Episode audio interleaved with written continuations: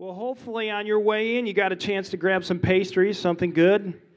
There were a bunch of good ones. There were apple fritters back there. I saw those this morning.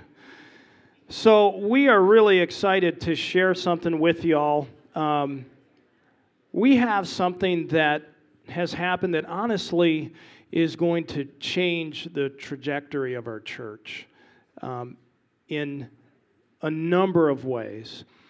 And so, Here's what it is we have been offered an incredible gift a church building and a fellowship hall that is attached to that in the Milk District, which will be in the middle of a brand new neighborhood. Amazing. Yes.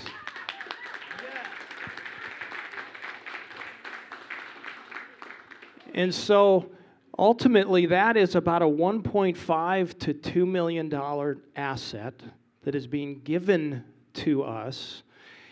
And in addition, they're also giving us a $250,000 lead gift for renovation on the building. Yes.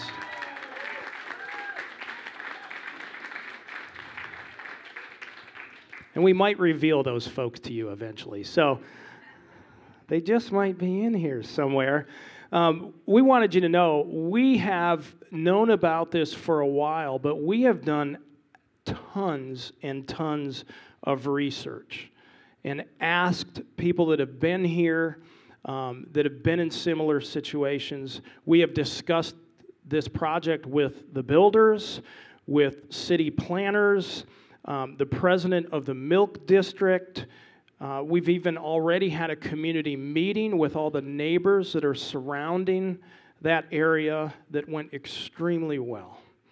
And so on March 22nd, so two weeks from now, here on a Sunday morning, we're going to have what we are going to call a congregational meeting, and we're going to talk all about this project. And so we're going to reveal and show you guys the site plan, okay? So the entire site, the floor plan for the church sanctuary, and then the conceptual renderings that have been done for the front lobby and kind of our venue area.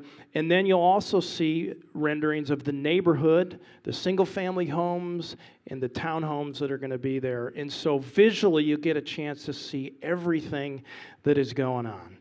So it's really going to be an exciting morning. So, anybody that's ever been here that, um, that you know, invite them to this. There are so many people behind the scenes over the years that helped us even get to this point. And so we would love for them to be a part of it, to find out what's happening, or any of your friends that you've been wanting to invite on a Sunday morning. Um, this will be an opportunity for them to hear for the first time with all of us kind of where we're going. So that's March 22nd coming up really soon, two weeks, and we're going to worship, we're going to pray together, and we're going to talk all about this, and you guys will get to see all of those visuals. So, John is going to pray for us.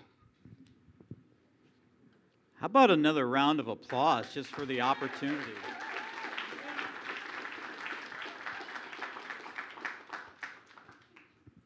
Um, before I pray over you guys, I want you to look at Romans chapter 15, verse 13. Says, Now may the God of what? The God of hope. May he fill you, fill, fill as in overflowing. May he fill you with all joy and peace. All joy and peace in believing, that is, trusting, so that you may what? Abound in hope. How? By the power of the Holy Spirit. This is a gigundous offer of God to move in us, and it is entirely possible because of the Holy Spirit. So, can I pray over you right now? Bow your heads. great God of the impossible, creator God, God who sent Jesus, God of the cross, God of the kingdom, God of new life and new beginnings. Put your hand on us. Tinker with our hearts this morning. Invite us, no matter where we're at this morning,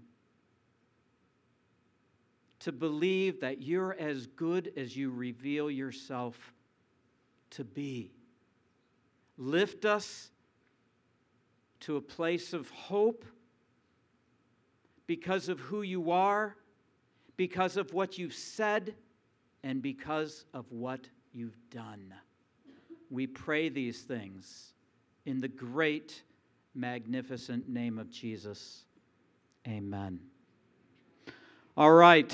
Um, this morning, as some of you know, we were supposed to be in the Galatians series, and just to give you some backdrop on that, we may or may not come back to it. But as a pastor, one of the things I like to do is stay in touch with where we're at and I felt like we needed to shift to a new place at this point. So bear with me. Uh, you can either go back to Galatians and read it yourself, or we might come back to it. I can't promise anything. But our series that begins today is called Elevate. Elevate. That's me right there. There. Now, Marianne's like, no, that is not you. That is not me. I did not have the longest selfie stick ever there. But I've had many experiences with mountains. My salvation came to me on a mountain in Colorado Springs, there on the top of the mountain, looking out at the stars, which had always been there, but I had apparently never noticed. I came to believe. Years later, when I was facing a time of discouragement, where did I go? The mountains. On my sabbatical that ended about five months ago, where did I go and almost die? The mountains. And here we are in Orlando, Florida, with no mountains. How many of you have ever climbed a mountain? Raise your hand. Okay, I want you to tell me what, in one word, what was your climb like? The climb of your mountain. What was that like? Long, challenging, torture. That is such a good word. Oh my goodness, mine was exhausting, depleting. But here's what happened when you reach the top of that mountain, when you take some risks, risks, and you climb up that mountain and you get to the top, you have a different perspective, don't you? You can see that the world was there the whole time. The beauty of the stars was there the whole time. But it's through that elevation to that mountaintop that we see life differently and see God differently and see perspective differently. It's as if on the top of that mountain, I realize God is bigger. He is bigger than I have experienced. He is infinitely greater than anything that I can imagine. He's the sort of God that drops a church in your lap. So this morning, what has elevated me is the promises of God. I don't know that I've ever spoken on this. Some of you may be veterans with the promises of God, some of you may never have heard a talk that you're about to hear. But the promises of God are meant to do something. They invite us up the mountain. They say, hey, we're done with playing small. We're done with living in fear we're going to treat God as if He's as big as He actually is. The promises of God say, Come up here to the top of this mountain. You be you, I will be me, and we will see what happens. There's over 3,000 promises in the scripture. Waiting, just waiting for someone to audaciously grab hold. My first experience with uh, the promises of God came with this man here, a guy that almost no one in this room knows except perhaps Jim Porman. This man's name is Rob Lamb. Sorry, Don and Steve. Yeah, I'm sorry. You know him too. Anyway, Rob was the drummer in the band uh, in the church, first church I was involved in at uh, the Ohio State University. And so I got to be honest, just to come clean here, the reason I became a weekly church attender, don't anyone, no, go ahead and feel guilty if you don't come every week for just a minute. The reason I became a weekly church attender really had to do with the drumming. I mean, I just got to admit. So, Keith, wherever you're at, thank you. I, I came because I love the drumming, but I gained a relationship with Rob. And Rob, at one point, shared with me uh, the heartache of his life. And as a married man, married to Sue, he said, we, We've been told we can't have children. And it's heartbreaking to hear that. We have people who have experienced that pain and also the joy of seeing God come through. So Rob shared that, but he introduced me to the promises of God because he said, I am trusting Scripture. I'm trusting God to provide here in this area of impossibility. And he shared this verse out of Jeremiah chapter 32 Ah, Lord God, it is you who have made the heavens and the earth by your great power and by your outstretched arm, and nothing is too hard for you. Can we just read that last sentence together? Nothing is too hard for you. And so Rob shared that with me, and we were not on the same camp, same part of the church, and so we didn't get together very regularly, and time went by. And then the church announced a special Sunday, and Rob was going to do this special thing. So I came not knowing what to expect, and the stage was empty except for a piano. And then Rob walked out onto the stage carrying the fulfillment of the promise that he had trusted and put his little daughter on the piano and sang that verse to the congregation. And I remember that moment. I didn't know how to process it. It was, it was so powerful. I have an image here. Um, so, this is a while ago, okay? This is before Facebook uh, before Snapchat, Instagram, the internet, email. So I don't know if I'm getting the pronunciation right, but we had these things called camera. Is that, am I saying that right? So this is like a, a walk back in time, right? Look how old this is. But what a beautiful moment when he walked out there and put his daughter on the piano and sang to us. And I remember it just provoked, provoked my spirit. I ran into Rob uh, years and years later. I hadn't seen him in about 20 years. And we were at BW3s on I Drive, which is called Columbus South.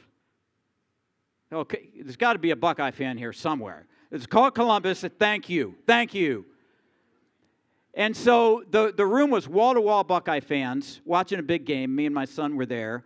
And it was packed, and we had to wait for a table. But finally, the waitress came over and said, That table right there, that's yours. I could see it was empty. It's going to be ours in just a minute. And right before we walked over there, two dudes swooped in. And I'm like, Oh, no, you're not taking my table. So I went over to the dudes and I said, This is, I'm sorry, this is my table. And the guy just stepped back and he said, John Heaver? And I looked at him, and it was Rob Lamb. I hadn't seen him in 20 years. And so he filled me in on the rest of this story, and we watched the game together. It was a beautiful thing. But I found myself questioning in my mind, like, how does this work? Like, what about people where the miracle doesn't happen? And are you sure that was even a promise? It kind of looked like a truth statement to me. Uh, who was that written to? Was that written to you or to Jeremiah?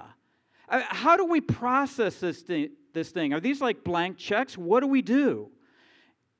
And what do we do with what we all know is here in our hearts when we consider a promise? I'm afraid. I'm afraid God's not going to show up. I'm afraid I'm going to feel silly for trusting God.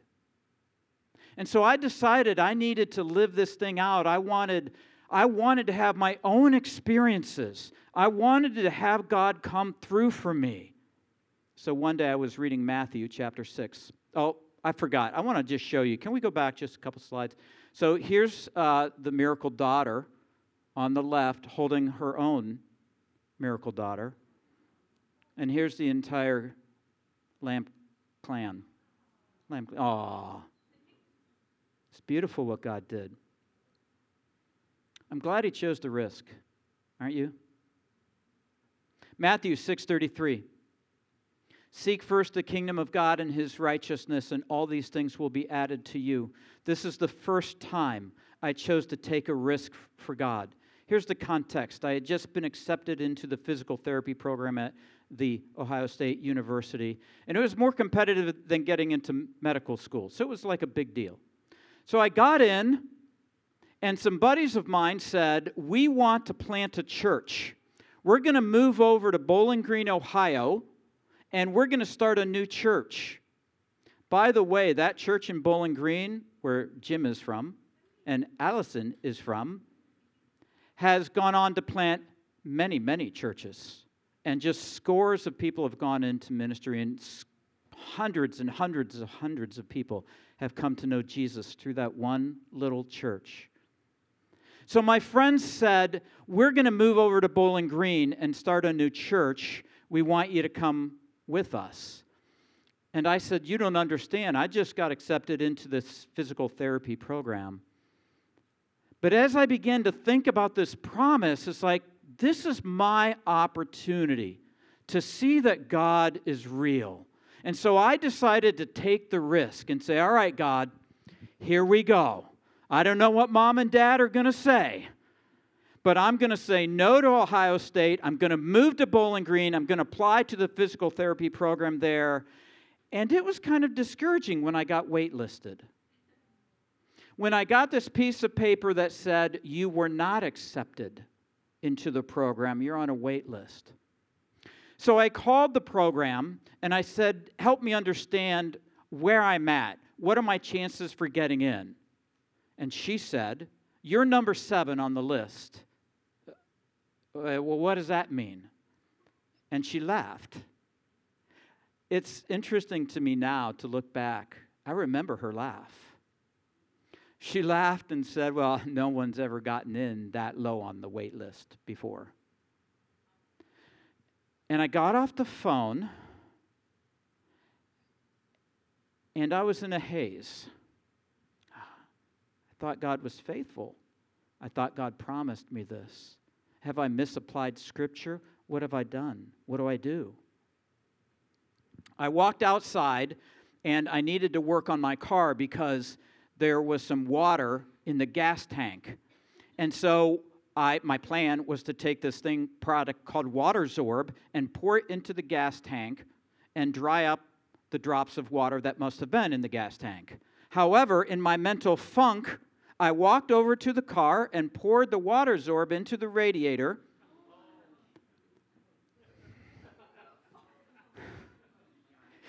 The reason Jim's laughing is because only John could do anything like that, right? destroying the car, destroying the radiator. It took about 30 seconds, and then there was, a, there was this.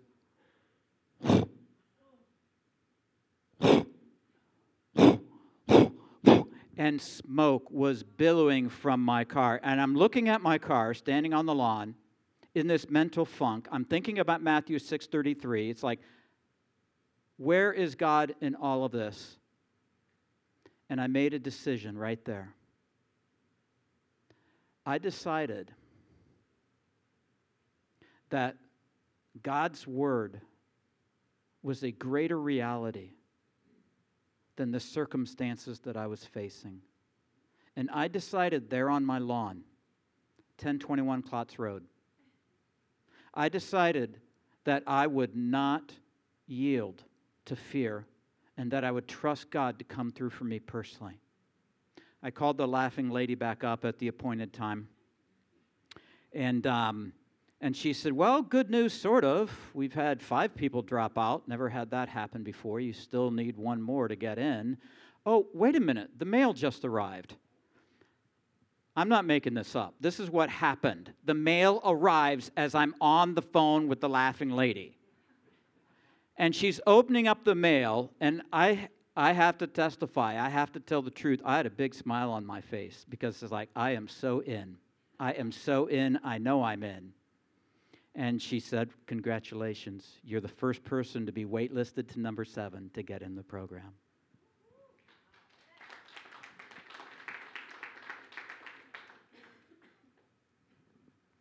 I want, or, I want to orient you to what I want to share with you right now. We're going to look at the five big promises that have shaped my journey. The five big promises. Feel free to take them, make them yours, own them, possess them. Let them work on your heart, let them work you over. Let them make a new reality for you, being the Word of God, not what you experience and what you see. Cling to them, trust in them, hope in them. Quote them back to God. He likes that. Quote them in prayer. Rely upon them.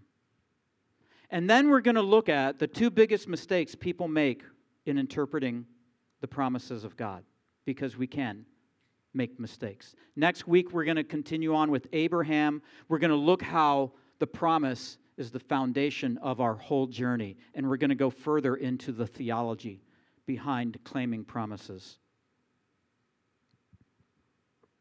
Okay, here's the first. Here's the first God promises He will never let go of us. He will never, ever let go of us. Once we've come to that sacred moment, that place where you surrender your life to Jesus, that place where you realize my sin is as real as the blood that Jesus spilt, and my decision that I must make I must respond to this. I can't just know stuff about God. I've got to surrender my life and come to Him and lay my life down at His feet as King. And once we do that, once we become one of His followers, He promises that He will never, ever, ever let go of us. Let's look at the Gospel of John. I give them eternal life, and they will never perish, and no one will snatch them out of my hand my Father who has given them to me. Verse 30 is greater than all, and no one is able to snatch them out of the Father's hand. I and the Father are one. And so you have right here in Jesus' hand, that's where you're at, and that hand is closed, and the hand of the Father is wrapped around the hand of the Son. Now think about this as a human being, how big does Jesus need to be to make that promise? To say that every person that's going to believe in me after I die, every person that puts their faith in me, I'm going to hold on to them and not lose a single one. Why, he'd have to be God, which he is. That's the first promise that has come to my aid when I have been tempted to think, man, I'm not going to make it. Here's the second God promises He will always show up in times of temptation. He will always show up in times of temptation. 1 Corinthians 10:13 says this, "No temptation has overtaken you that is not common to man. We're all going through the same stuff." God is faithful and he will not let you be tempted beyond your ability. Now look at this. With the temptation he will all also provide the way of escape that you may be able to endure it. How big must God be for Paul to say, for every single Christian everywhere in the world, no matter what they're facing, God is always right there by their side, always speaking to them, always saying, Here's the way of escape. You don't have to tank your life, you don't have to look at that. You don't have to give in to what you're feeling right now. This has been so helpful to me because when I'm going through any kind of temptation, I can pray this and say, God, what is the way of escape? What are you saying right now? Here's the third one God promises to give us wisdom. He promises to give us wisdom if we ask. Did you know that? You're like, you have a hotline to God. James 1 5. If any of you lacks wisdom, let him ask of God, who gives generously to all without reproach, and it will be given to him. There is no scripture that I quote back to God more than James 1 5. I say this and I ask for wisdom all of the time. This is a promise that we can claim as a church, is it not? Like right now, we could do this, right? Let's bow our heads. Holy and great Father, before this crowd of people, I have brought your word in front of our eyes. And I have told these people that you're big enough to speak to us and to give us insight and wisdom right now right now for the decisions we have to make, right now for this scary process with this building, right now for this beautiful opportunity. How do we relate to the neighborhood? How do we serve people? How can we be more inclusive? What course corrections must we make? I ask for wisdom right now. On behalf of this church, for the leaders of this church, and for me. Would you give such wisdom that all of us would be able to say, These dudes got really smart really quick. What happened? We look to you. We ask you for that in Jesus' holy name. Thank you for praying that with me. Fourthly, God promises to never leave nor forsake us, but always to be available to help. There's something specific I want you to see here. I felt prompted as I was praying about this teaching the other day because we have some of us that are just in a bad place. We have some of us that are just depleted for whatever reason why. We're just tanked. We're needing spiritual revival. What do we do? Well, Hebrews tells us this. He has said, I will never leave you nor forsake you, so we can confidently say, the Lord is, what's that next word? My helper. He is my helper. God, I need help in my marriage. God, I need help with my kids. God, I need help with leading. God, I need help with my emotions. I need help. Isn't that amazing? That God, the God of the universe, the God that created stars, would say, Hey, I'm here for you. And what this did for me on the sabbatical was this my heart was in a junky place, it was messed up. And I did something that was very scary because I'm a problem solver. Any of you guys problem solvers? Any of you like lists? Yeah, thank you. And so, like, I have this plan. Here's what I'm going to do to fix my heart. And it's like God said, What are you doing? I will fix your heart. You cannot fix your heart. Can you guys agree with me that my heart is in a different place than it was six months ago? Can you, do you see that? Because I took a moment of time. Yeah, praise God. I, I said, I, I remember it was just like this epiphany. It's like, why don't you trust me? I remember laughing. It's like, no, I'm gonna, I'm gonna fix this. And it's like the Lord saying,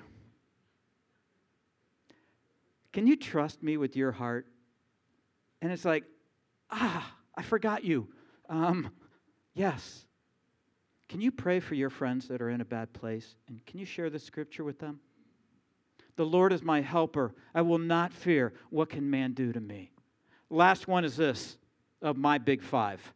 God promises to finish the good work He has begun in us. God is no quitter, He keeps going. Look at the beauty and the majesty of Philippians 1 6.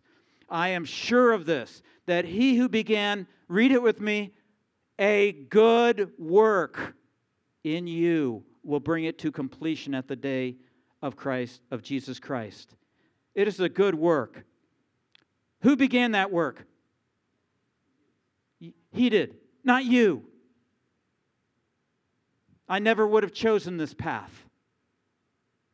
God called me, opened my eyes to reality, opened my eyes to the cross, Open my eyes to my sin, Open my eyes to the reality of the kingdom that was being offered me. He began a good work in me, and He will get it done. I am not who I am meant to be yet. You are not who you are meant to be yet, but He who began the good work will complete it.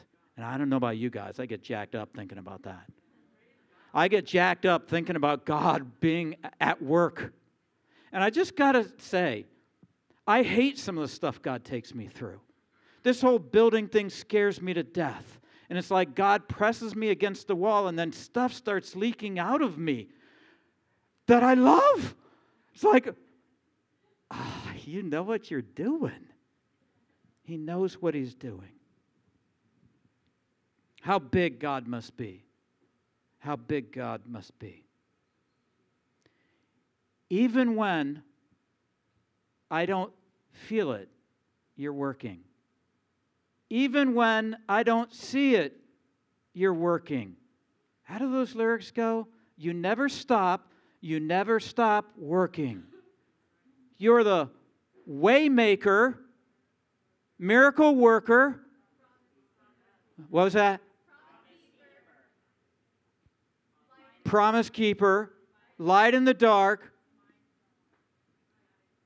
We're going to sing that here in a few minutes. All right. So here's a question we got to ask, and I think this is very helpful as we think about God's promises. The question is this Where are we at in God's story? Where are we at in the story that God is telling? The story is this is creation, fall, redemption, and restoration. It's a better story than thinking that you, with the brilliance of your human body, are the result of random chance. It is a better story than saying there is no such thing as sin or evil in the world. How blind we must be to say a different story than that. God's story has four chapters. It is creation. God made the world, you and me, and everything in it. Humanity fell. Sin entered the world. The world became broken. We live in a broken world. Chapter 3, redemption. God sends Jesus to the cross to rescue our souls, to change individuals, not the world, individuals who will then go about changing the world. Chapter 4, Jesus comes back in restoration and changes the world.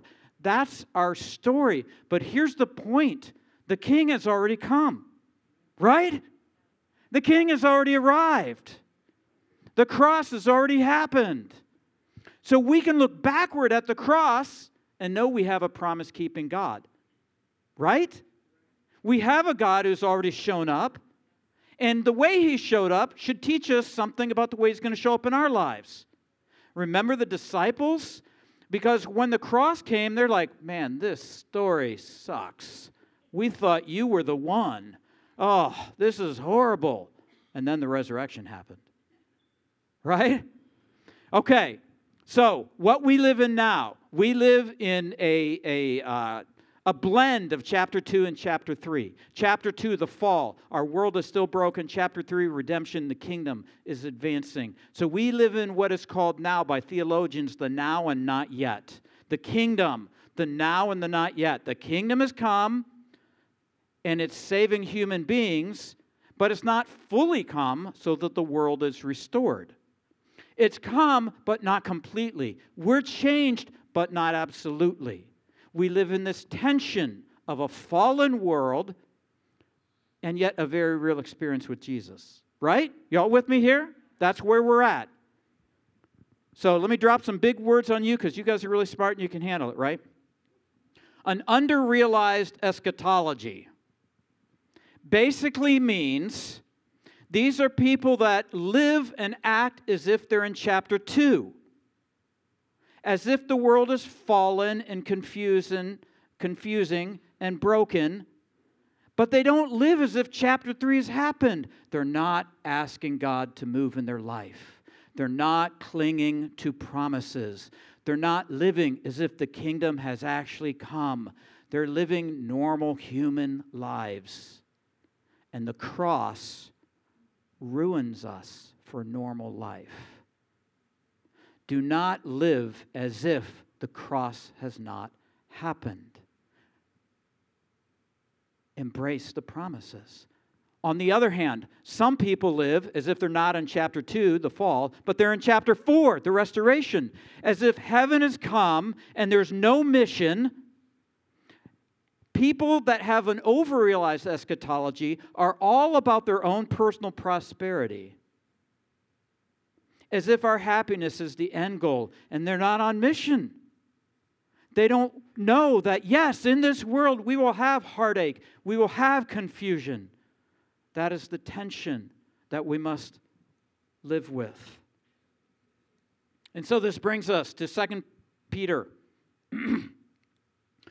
God's divine power has granted to us all things that pertain to life and godliness. He's given all that He can give through the knowledge of Him who called us by His own glory and excellence, by which He has granted to us his precious and very great promises, that through them, through these promises, you may become, again, read this with me, partakers of the divine nature. In other words, that you would experience God. You don't become God, of course not. But isn't that provocative language there? It's like God saying, I want you to experience more. I want you to actually escape from the corruption that is in the world because of sinful desire. And how do you escape and how do you experience this new life in the kingdom is through God's promises. Let me give you an example. I want to give you two very practical examples. Jeremiah 33 3. Call to me, this is God speaking, call to me, and I will answer you, and I will tell you great and hidden things that you have not known. Is that a big promise? That's a pretty huge promise, isn't it? That promise is meant to provoke you to treat God as if you do have a hotline, as if God is real, as if God can speak to us and direct us through His Word and through His Spirit. Call to me, and I will show up. Psalm 32, verse 8 I will instruct you and teach you in the way you should go. I will counsel you with my eye upon you. I will direct your life. My eye is on you. Will you trust me? Will you call out to me? Guys, my desire is to know Jesus Christ. I want to know him who died for me. I want to experience his heart. I want to see the tears well up in someone else's eyes when I tell them what my king has done for me. I want to experience his spirit living inside of me, calling me up the mountain. We are done in the valley. We are mountain climbers. And we're going to push up the mountain. And we hope people come with us because that's where we're going. Up the mountain where God calls us to know him and promises to lead us. This last week, I went to the Downtown Life Group, and Laura Hollenberger shared about how we can interpret Scripture well. And one of the things that happened was we have such vulnerability in our life groups that people were willing to say, you know, reading Scripture is hard. I, I don't feel like it. It's like going to the gym. You just do it because you need to do it, and you don't see instant results sometimes. And we all acknowledged that Netflix has an entertainment value that is compelling. And it was so beautiful for us all to acknowledge there is a real struggle here. But this is where the promises of God provoke me because I don't wake up feeling all happy. I wake up with a mild state of depression that I've had all of my life.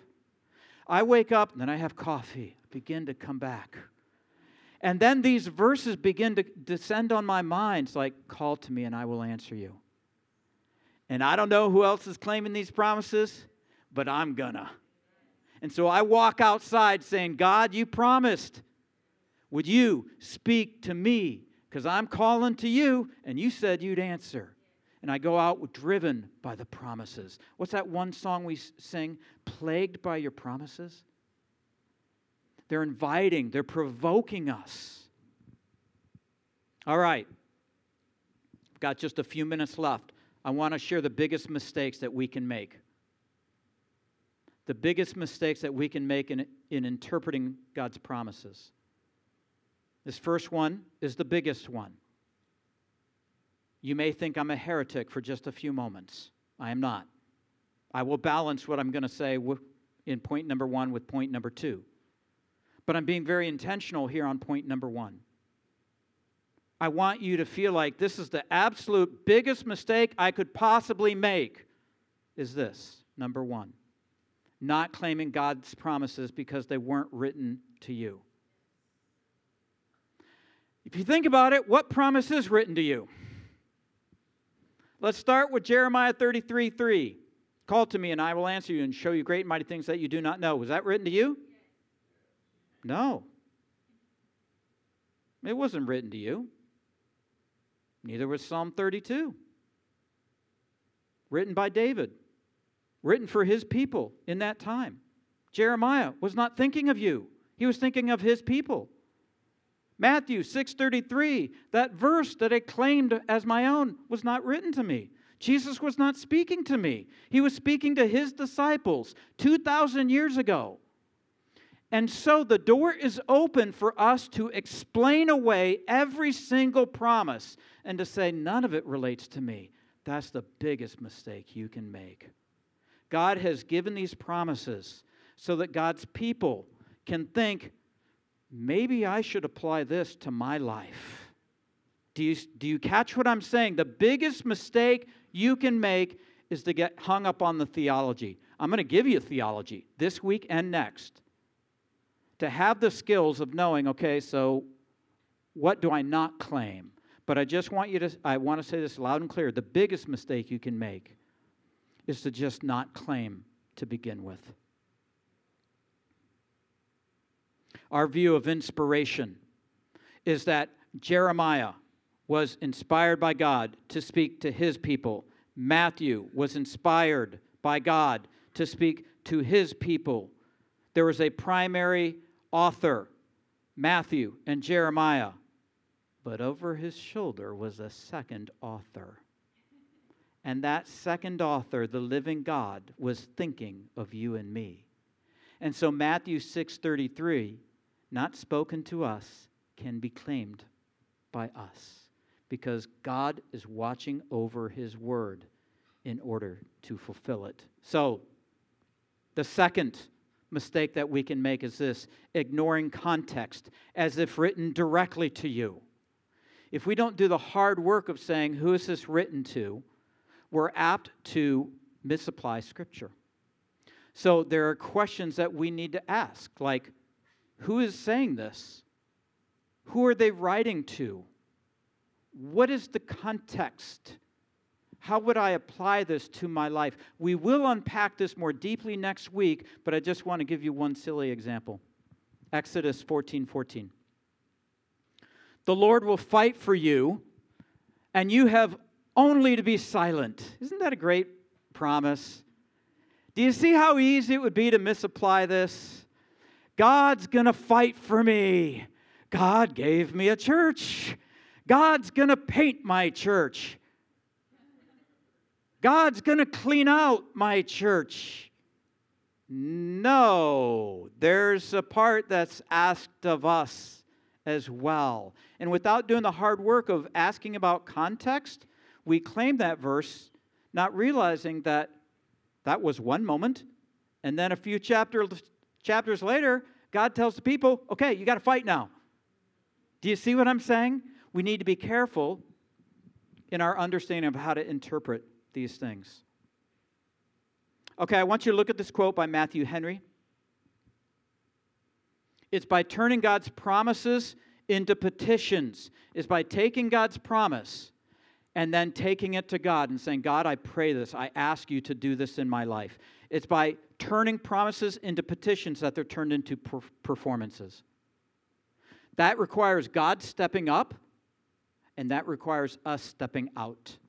Both are necessary for the fulfillment of the promise. Let's go back to this image of the now and the not yet. The kingdom, the now and the not yet. Now, I just want to share an observation in my experience of God. What time is it there? It's getting late. My experience of God is He loves to come through at the last moment. God loves to create impossible situations so that when a church is dropped in our lap, we know who did it. We know ultimately who did that dropping. When our congregation is effective and reaches people, that we know and we give credit to the one who is behind it all. Our part is to cling to the promises, to step out in faith, and God will meet us there. As the band comes out and prepares to lead us in worship, I want us just to pause. In the quietness of your heart, what is your takeaway from this morning?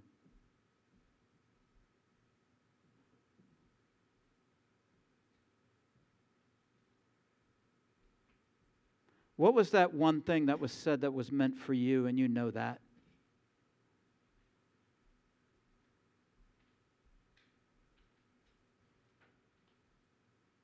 What promise was given that you feel provoked to begin to trust God?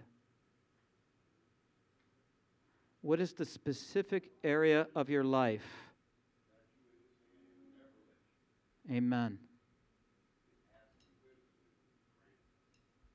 What is that specific place in your life? Why don't you guys stand with us?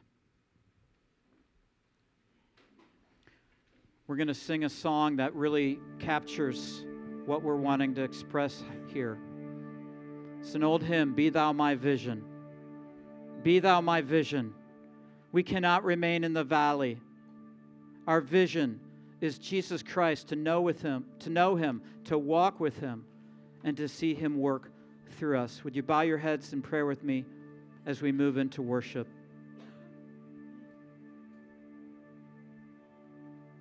Great God, we thank you for the bloody cross. I hate to think where I would be right now were it not for the power of forgiveness were it not for you peeling back the blinders on my eyes. Maybe some of us here do not know you in that way, and we pray. Would you open their eyes to Christ crucified? As we come now into worship, into your presence, though your presence fills heaven and earth, it is here acutely would you draw our hearts into worship? Through the Holy Spirit, would you invite us to trust you as we come and we sing of your greatness? May your greatness descend deeply into our hearts. We ask this in Jesus' name. Amen.